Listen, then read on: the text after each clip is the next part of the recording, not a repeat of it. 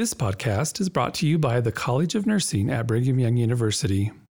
For more information about its programs, faculty, students, or alumni events, please visit nursing.byu.edu. Have you ever looked at a product and thought there was a better way to use it? And as a nurse, how about finding unique ways to encourage your patients? Today's episode will answer both. Stay tuned. Hey everyone, I'm Eliza Joy. And I'm Ryan Larson. Together, we will explore nursing careers and professional insights. With exclusive interviews for nurses working in jobs that you want to know about. Transferring info from one nurse to another. This is the College Handoff.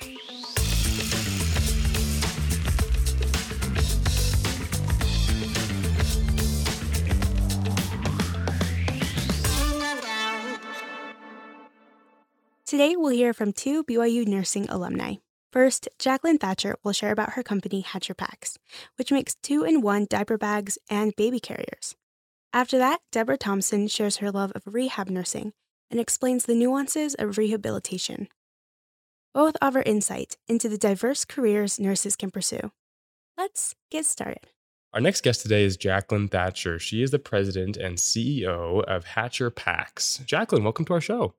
Hey, thank you. Thanks for having me. Thank you so much. Well, Jaclyn, I'm excited to talk about uh, a topic we haven't really ever talked about on the podcast before: backpacks. Um, you're you have you have this company called Hatcher Pack, um, and you create backpacks, as I understand, that uh, double as a diaper bag and a baby carrier, and just kind of an all around backpack, run and go type setup. So I'm curious on um, just kind of give us a, maybe a more in detailed description of what it is that you have actually created. Yeah, certainly. So the Hatcher pack is a diaper bag that carries your baby.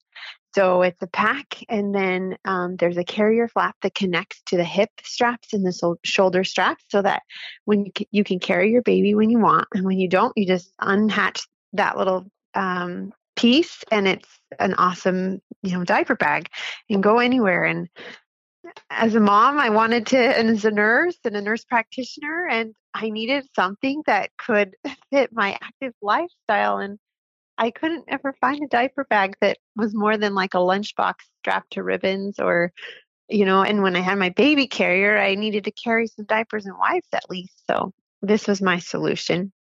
I love that. That has that honestly that does surprise me that something like this, um, at least from the way you're describing it, didn't already exist. It seems like that's such a common, you know, feature that you would want, kind of a more rugged and you know versatile uh, backpack that could double as a as a baby carrier and also as a diaper bag. I'm surprised it didn't exist before. I know that was my thing too, and I was saying, wait, I've got to have this. I want to, I want to always be able to carry my baby, but I can't always carry my baby carrier. So now my diaper bag can do it all, and um, yeah, and I can still live my life as a nurse practitioner, as a mom, and share all these things with my kids. So, yeah. Yeah, you definitely have an amazing life and you have lots of eggs and lots of baskets. And I want to ask you a little bit more about that here in just a bit. But maybe give us some more context though, uh, as far as like how long ago did you start working on this this project of this company? Certainly. I started five years ago, um, just a couple months before my first daughter was born. I was literally just searching for a diaper bag and um, just realized there wasn't a solution for me. So, yeah. So five years, and how is? I mean, to walk us through the process. I mean, how does one go about, you know, running a company and starting up a, you know, not just a company that sells food or something, but if you know, an actual product company that you have to distribute all around the world. Yes, it's a lot more than I realized, but um, I learn more every day. But um, how does it happen? So we first came up with the concept, and then we designed it. And you make a prototype, and you've got to um, test uh, everything that um, deals with babies or baby carriers for sure. Or a lot of products in the US have to be safety tested. So you get the product kind of nailed down, um, you know, based on using it and testing it with people. And then it has to meet certain safety um, qualifications. So we've been safety tested for us, it's um, the US and even in Canada. And then um, because most places, other places will honor those testing. And then once it's safety tested and you're good to go, you have to make sure as well that you have a factory that um, can produce it for you. And uh, usually they will produce like a prototype or something for you so that you can make sure that the caliber is and the quality is what you're looking for. Um, you have to choose the fabrics in my case, or the zippers and the poles, like every little stitch, literally.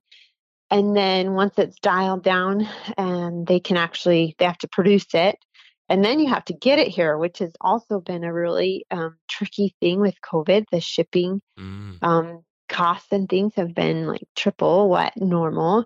So you have to get it here, and then once it's here, you gotta um, you know distribute it so there's tons of other little pieces along the way but that's kind of the big picture of getting it a product produced and then um, you know connecting to big real t- uh, retailers like Bye Bye Baby or REI or whatever or smaller specialty stores or it's just a whole nother world so wow yeah there's definitely a lot of moving pieces there um yeah what how many units have you guys sold already so we have um we have like we've our first order was 1500 units. Wow. So we're we're still new, but um hopefully, you know, every day growing.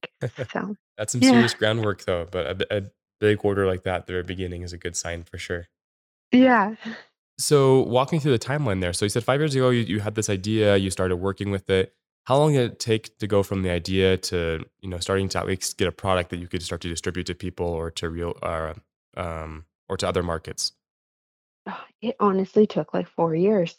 Um, it took a while to develop get the prototype um, just the angles and the buckles and all of that so that it it felt good you know carrying your baby with you know in this manner in this way um, so we safe we we it took a while to develop that, like a year or two, to really get it nailed down to how we liked it. And then it took another year to find the factory that we loved. We um, had it produced in a couple places, and you know, just the quality was different. Um, so that took a bit. And then COVID, COVID hit us, and everything, you know, kind of uh, the factory that we finally chose um, took a was um, it was completely closed due to COVID.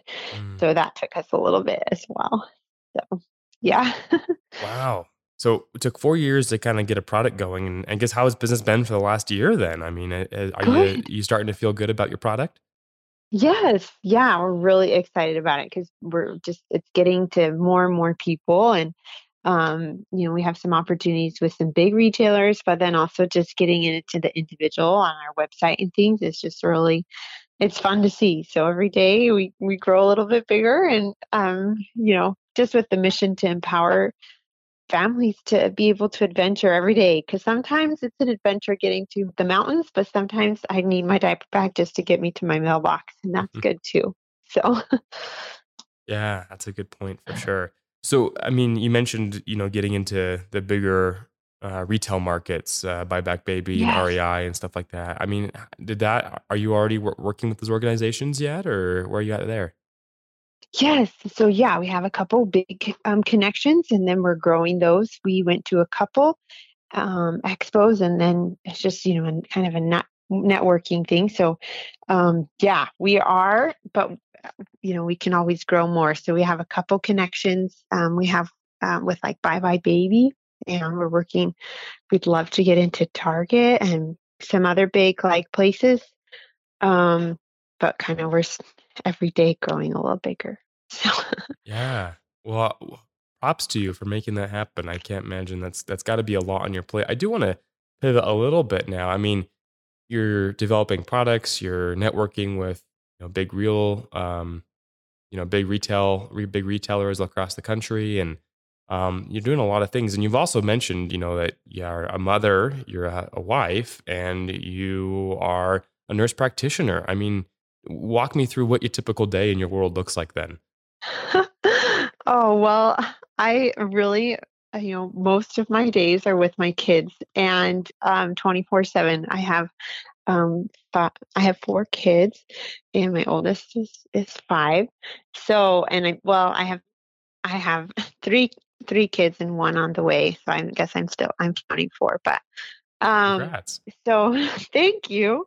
Um so my my typical get day is with my kids, but um I'll schedule meetings to meet with big real retailers during nap times or things like that. Or also, um, I I work at an urgent care, and for me, that right now is the dream because I can just pop in, see patients, um, and then go home and not have um, you know patients during the night or or whatever. Um, that just works well for me. I've also taught. I taught at Washington State University for a while, and then at, at a college um, in New York, and that was also really flexible for me. I could do that while my kids were napping, or at night, or in the mornings, or whatever. So, um, it's a little long-winded, but typical days I'm with my kids 24 7 and then um, i just kind of add in some things like i'm managing this business in the early mornings or the evenings and then um, a couple times a month i'm working at an urgent care so and then i have top before too so wow. as a nurse i love it you can do anything and everything and it's so flexible whether you want like an eight to five job or I've done nights before. Um, you can you can it's so flexible and it can change uh, based on how your life is changing as well.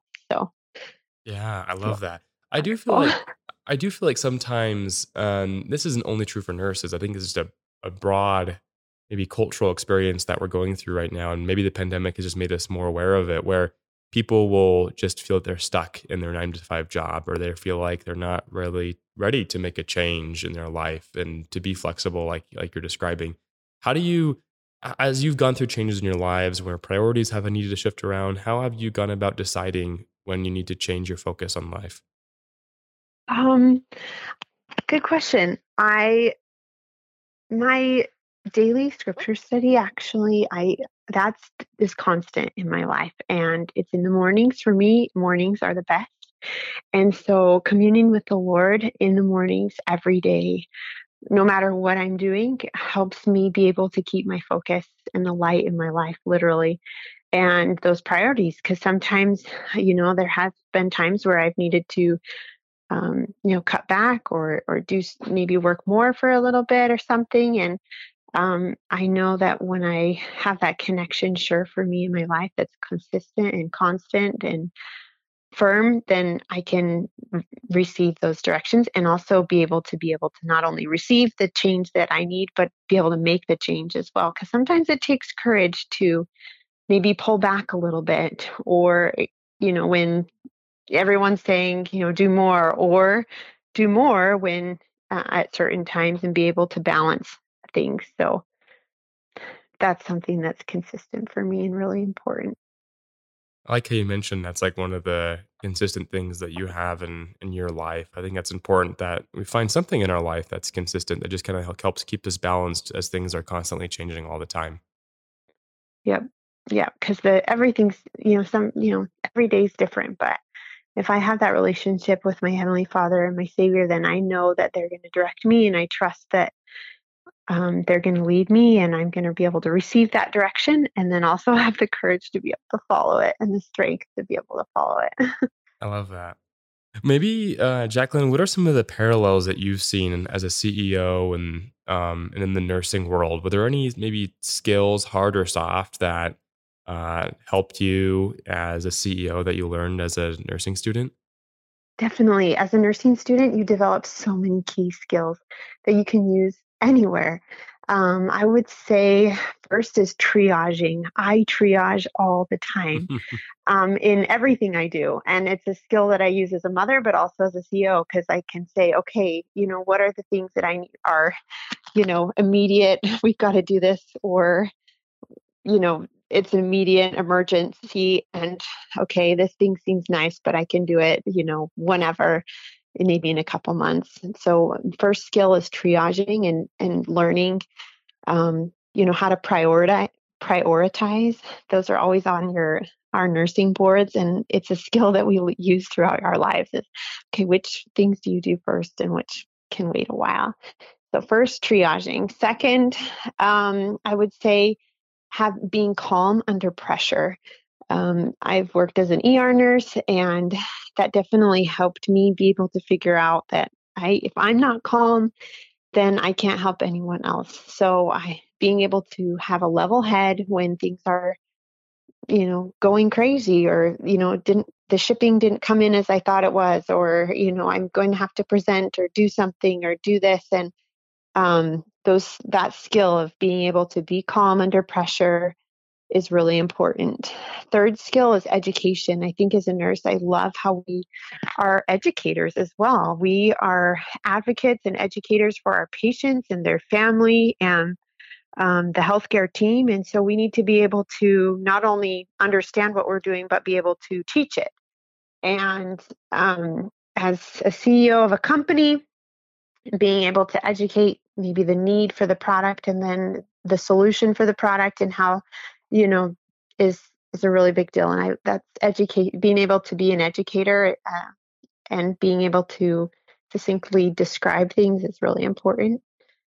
Um, so i think those are three key skills that i use from my nursing days and i still use every day I love that. I think that's it's those are all super, you know, fundamental things that nurses are usually those are usually responsibilities that nurses are just saddled with. And nurses mm-hmm. get really good at at at um at handling those responsibilities. You, the way that you're describing some of the the pressures that you felt of shipping orders not coming in as expected, um, it sounds like there's a lot of, I mean, just high stress and things that go on with owning your own business. I'm wondering if you can take some time to describe Jaclyn for us. What types of what uh, what were some of maybe the unexpected hardships that came with running this business of yours? Well, some of them are that it's not like laid out ABC, like what you need to do on like the steps. It's there's a lot of um, figuring it out as you go, and that's humbling um, because it's really nice to have like a recipe and like okay, if you put these things in your business, you're going to have successful business cookies or whatever. It doesn't mm-hmm. work like that. And it's really humbling. Um, so, and some other stressful things are like safety testing. Like, how do I get that done? Okay.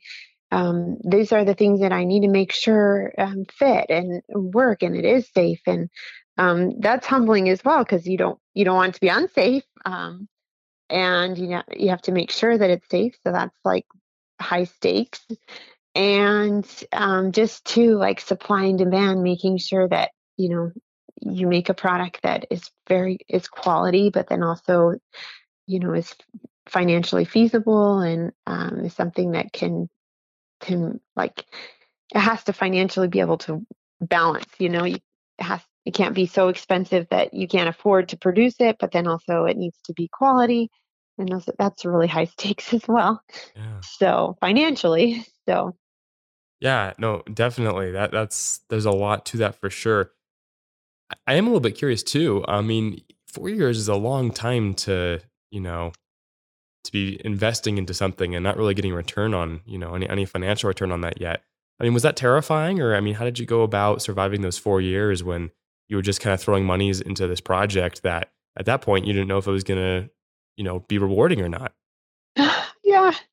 it was really hard but my my my nursing skills made it possible. A lot of people have to like give up um you know and and say okay this is my only source of income whatever this this company. But for me i because i had the flexibility of working I, I was working as a nurse and i was teaching and i was actually also getting my education um, I wasn't as financially or uh, as stressed about that timeline. Like I was okay about that, um, and it could be calm in that because I had my nursing skills that I could get a job at any time, anywhere, um, doing most anything, um, which is oh, such a blessing. As when you have that like financial stability and you're willing, to, then you can do some other things on the side, which is a little bit with a little bit more, you know, security, I guess.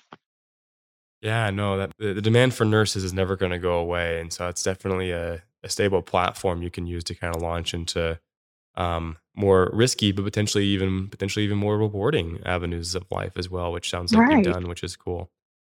Yeah, yeah. What about um, the your future endeavors? I mean, you have this backpack, and you know, as things continue to go well for you, do you have you know ideas for future products that you're hoping to make, or where do you see the business that you've developed going in the next year or two?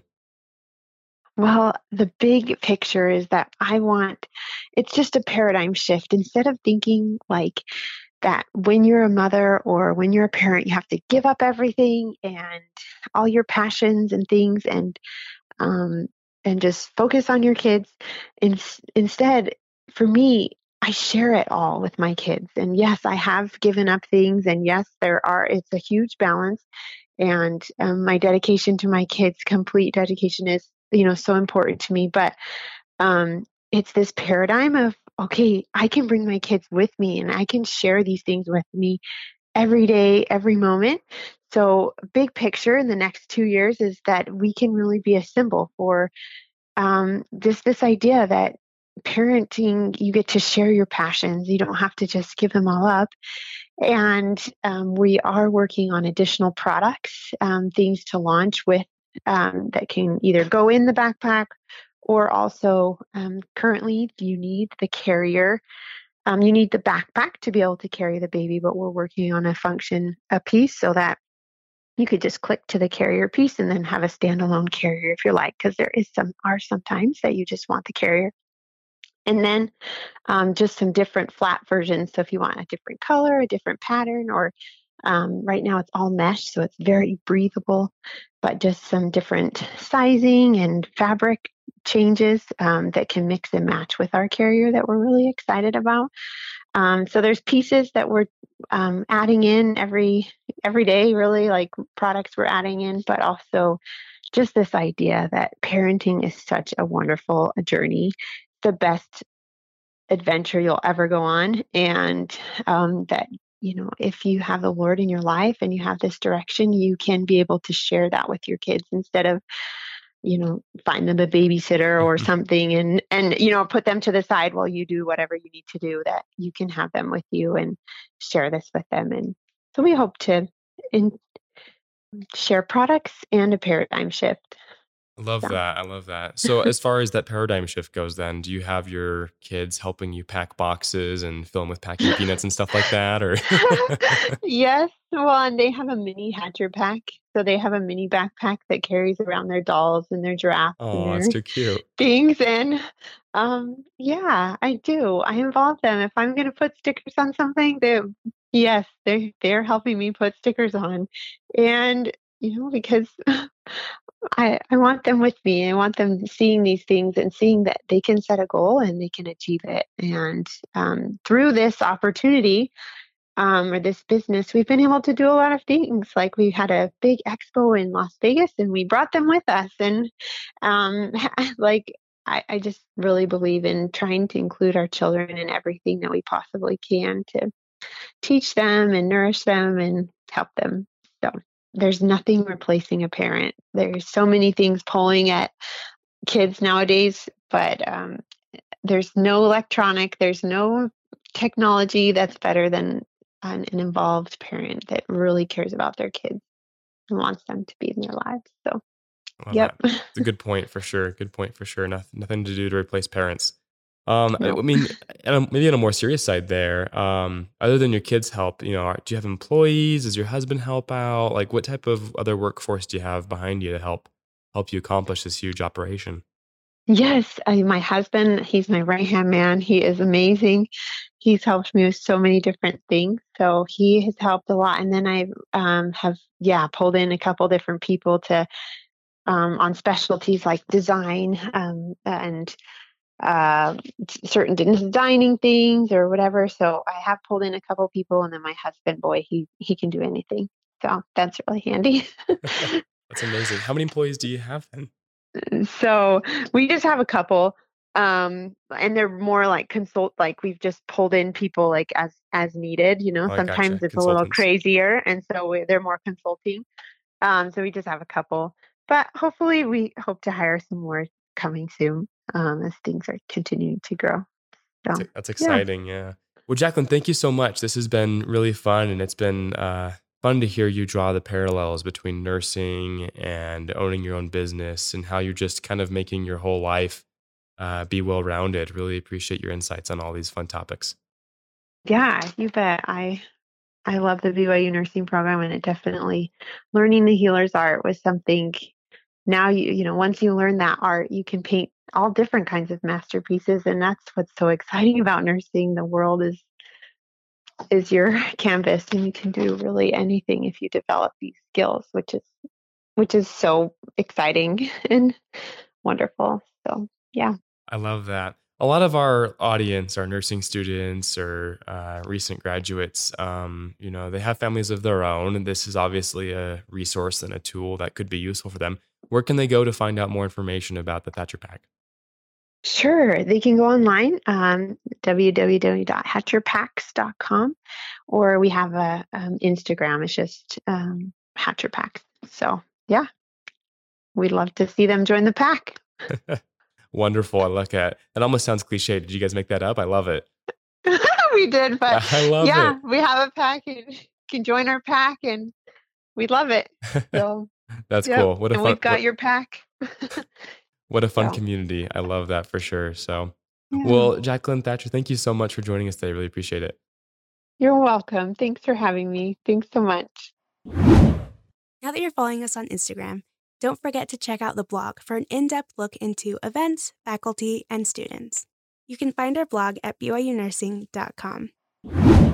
Our next guest today is an alumni, Debra Thomson. She's here to talk to us about the rehabilitation world um, and a whole bunch of other fun things that she's been doing with her nursing career. Debra, welcome to our show. Thank you very much. Yeah, we're excited to have you today. Now, Debra, you are a BYU nursing alumni. And so, just to kind of get the ball rolling, I'm curious if you can share with me and our listeners a favorite memory or experience you had uh, with BYU nursing when you were a student here.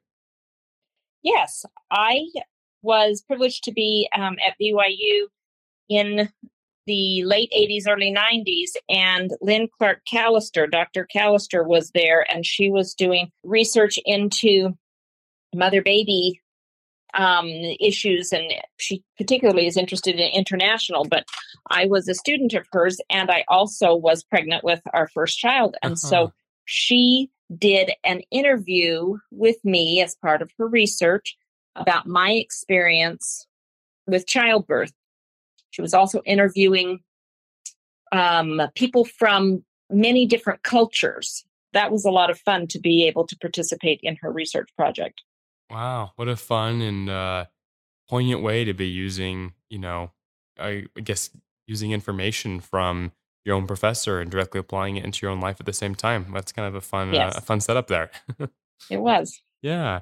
Now, um, you actually reached out to us to be a podcast guest, which we were thrilled about. Most of our listeners don't know this, but they can actually reach out to us if they have maybe kind of a unique element of nursing that they feel like they haven't heard on the podcast before, and um, and we can interview them as well. But you reached out to us. You sent us a uh, you sent us um, a resume and some of the experience that you had, and I was just very impressed with the variety of opportunities you've had. It seemed like on your resume, and if I had the timeline right, it was like you were getting it, you were getting promoted or a new position or kind of changing your career path. I'd say maybe like every eight months to year and a half. Is that more or less accurate? you know, in a lot of ways it was, particularly when I was starting out. I I love to learn. I love to grow. That's I always want to be doing something that's stretching me and challenging me and and making me a little uncomfortable. So I did. I I um applied for new positions and learned new things and started doing you know, gathered new responsibilities um like you say about every 9 to 18 months just to be able to keep growing. yeah. Well, that's not necessarily um, a, a bad thing. I mean, lots of times when you get new positions, you can end up uh, you can end up finding yourself in a, in a new position that pays you more, has better opportunities and outlooks. And I just think sometimes we, we tend to put ourselves in boxes a little bit too fast in our careers. And so I think I it's cool. You, you seem to break that mold that I've seen um, in the world where you you seem to very actively pursue new things. Has that been challenging to you? Like, I mean, sometimes we sometimes we maybe say that's not a good thing because on a resume, you know, it makes you look like a person that can't keep a job, right? You know, so like, did you ever run into maybe employers like, hey, why are you changing your job every eight months? Are you gonna walk out of me in six weeks? Or like, like, did you ever have to like deal with that type of stuff? Or You know, that's a good that's a great question and that's something that I have thought about, but I haven't changed employers so much as changing positions. Mm, Um, and nursing is such a fluid, such a fluid career path that I don't find that to be a problem.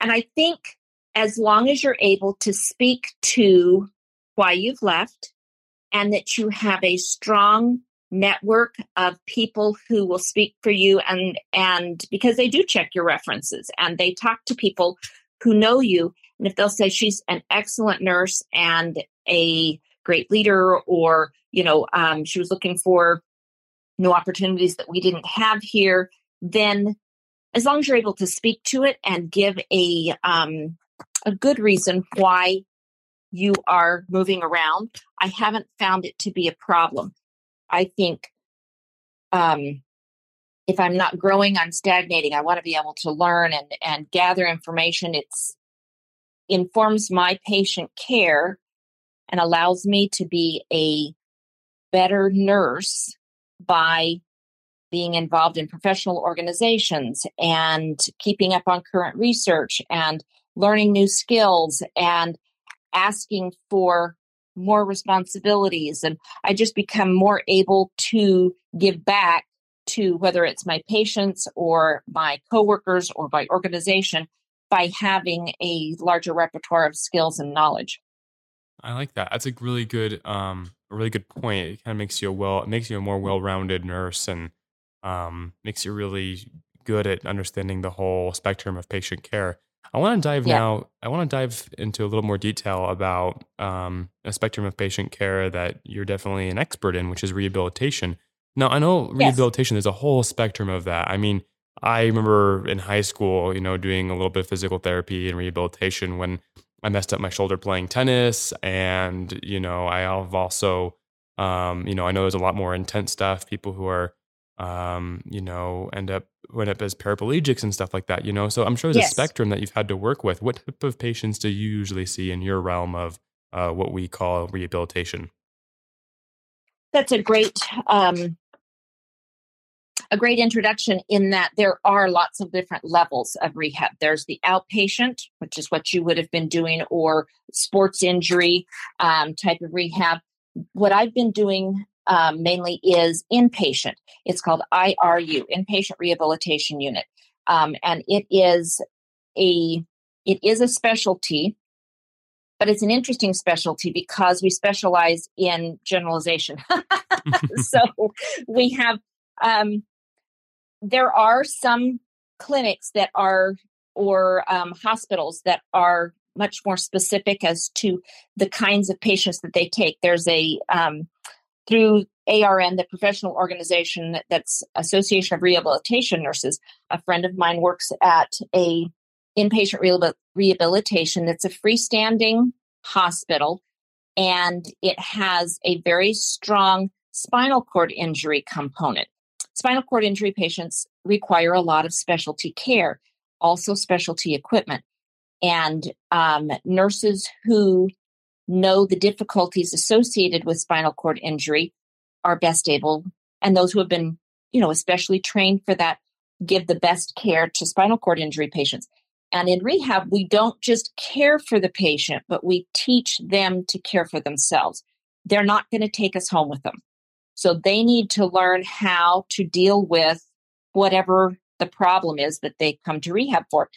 Rehab, it's teaching people to deal with chronic injury and disability.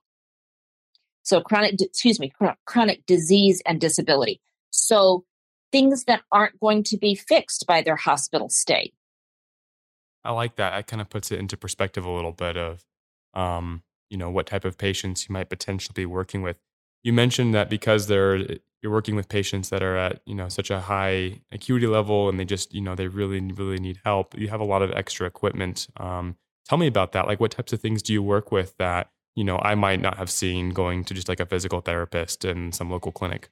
You know it's really very cool. One of the things that i really enjoy about rehab is watching patients progress. We have patients who come in and um, haven't been out of bed maybe in a year when they come into an inpatient rehab setting, then they um, are required to be able to tolerate three hours of therapy, five or even six days a week. Wow. And to watch them not be able to sit up at first, to then being um, able to use a um, a machine that will help them stand. It'll support their weight, but help them be able to get into a um, standing position so that their blood flow changes. You know, when you're supine versus when you're standing, then your blood flow is different, and the weight on your legs and your your bones and the the way that your feet fit against the floor versus um, dangling in the bed is all different. So that's a really cool machine is one that helps patients who are not able to support their own weight then it will support their weight and then um, can they can increase the amount of the percentage of the patient's weight that they're actually supporting themselves and gaining that trunk support and that leg that leg strength before they have it in their own person. Yeah Wow, that's that's got to be a cool position where you get to see progress like that. I have to always um, I have to imagine too that there are times where maybe you have to just I don't know, for lack of a better term, just take pity on them though, you know, because they are people that had active lifestyles and now they, you know, they can't use the bathroom by themselves. Like, I mean, mm-hmm. do you mm-hmm. ever find yourself just kind of I don't know, is that emotionally draining to just see and work and be around people that just need help in the most basic ways? It can be. Um, we do deal with patients who are angry and resentful. You know, they've they've gone through the shock, and ICU saved their lives, and then they went to. Sometimes they come to us right from a PCU setting. You know, right after they move off of ICU onto a floor for a couple of days, then they'll come to us, and um, so they've gone through the shock, and now they're on to the anger. And we do get angry patients. And, you know, honestly, that compassion can that that you want to feel for everybody um you have to be purposeful about holding on to it um i pray before i go to work every day help me to see these patients like you see them um so that I can see past their behavior and start to recognize the feelings and be able to name some of those. This must be so hard for you. Or tell me about what you're feeling right now instead of just seeing the behavior, you know, kind of one dimensionally, then trying to get behind the eyeballs and see three dimensionally and feel what they're feeling. That's great advice. Give them back some of that control. Yeah, absolutely. That's really good advice. I especially, I mean, I like what you mentioned about um, seeing them as the way you might look at your mother or someone else in your life. You know, it just kind of makes them a little more human and maybe increases the level of patience and compassion that you could have for them. So I think that's that's uh, that's really great. Um, what about you know? I mean, what drew you initially to rehabilitation? That's you know a lot of nursing students, especially at BYU, the the path is usually, oh yeah, I'm gonna go do bedside, or I'm gonna, you know, go uh, work with moms and newborns. You know, like that's a very mm-hmm. common trend and track that we see. What drew you kind of away from that and more towards rehabilitation? Um, the teaching aspect. When you work in an acute care setting, they are past the point of just needing things done for them, and they're at the point of needing to learn how to do some things for themselves. Um, so I they they need a lot of teaching, and I really really love teaching. I actually taught um, a mother baby lab at BYU for a couple of semesters mm-hmm. um, after I graduated, and that was great fun. I really really loved it. So being able to bring that same love into rehab and be able to teach people how to take care of their loved ones or how to take care of themselves um, and help them feel like it's possible. This is, I can take the next step. My life has changed, but it hasn't ended. And I can, there's something I can do about this, is very um, appealing to me. Interesting.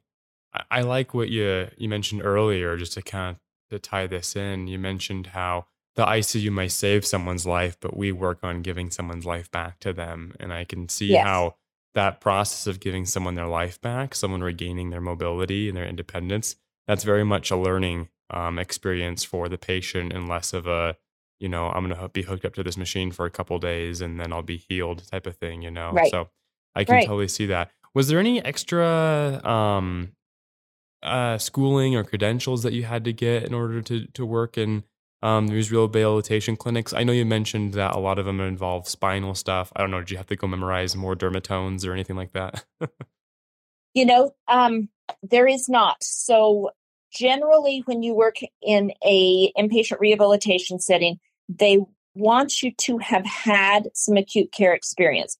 Generally, a year of acute care experience. That sometimes um, they will hire with uh, without acute care experience. That you can come right out of school, but um, honestly, I I would not recommend that because um, you are not going to see um, you're not going to start as many IVs. You're not going to become as comfortable with trachs. You're not going to be as comfortable with maybe a ventilator, but you may see them in rehab. Mm, But you're not going to have, you're not going to be surrounded by people who have done it 49,000 times and can walk you through it easily.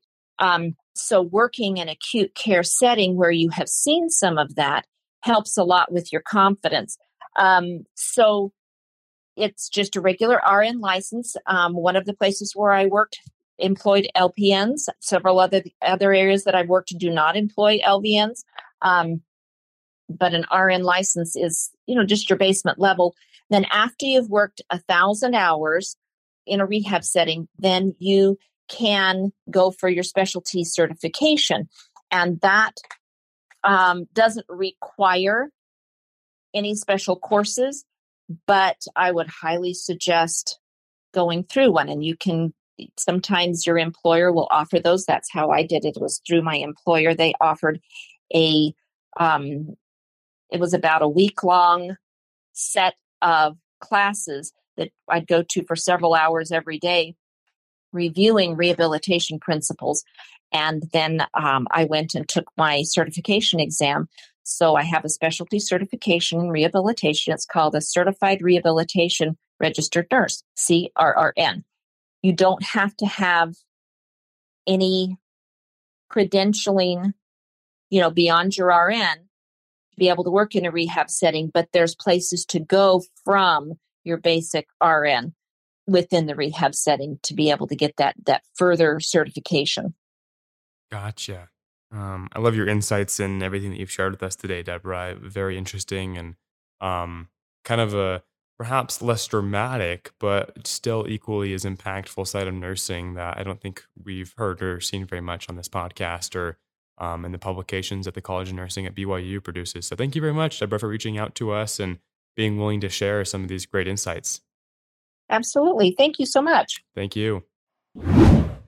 Ryan, thank you so much for conducting those insightful interviews. Thanks, Eliza. I love talking to Jaclyn Thatcher about the Hatcher Pack. It was really obvious to me that that was a need, and it was cool to see how previous BYU nursing students went above and beyond their scope of practice. They learned new skills. They started a business to uh, to bring a product to market that was really useful for uh, for many people.